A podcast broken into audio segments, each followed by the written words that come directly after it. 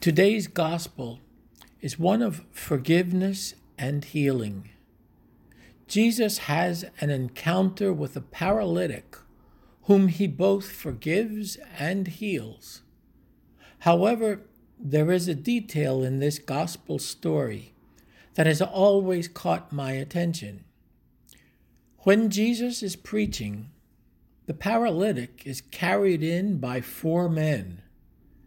There is no more space inside where Jesus is preaching, so the men carrying the paralytic break open the roof to let down the mat on which the paralytic was lying. Sometimes we may be distracted at Mass due to a child crying or someone arriving late. But opening a hole in the roof? It is certainly enough to catch Jesus' attention. However, without the help of those four men who brought the paralytic, this moment would never have happened. This makes me think of how we too are needed as instruments of God's forgiveness and healing.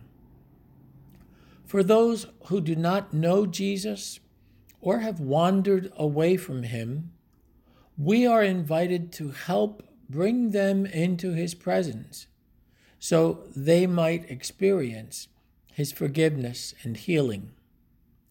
So, as we reflect on this gospel today, perhaps we could ask ourselves the following By my words and actions, by the example of my life, who am I bringing to Jesus?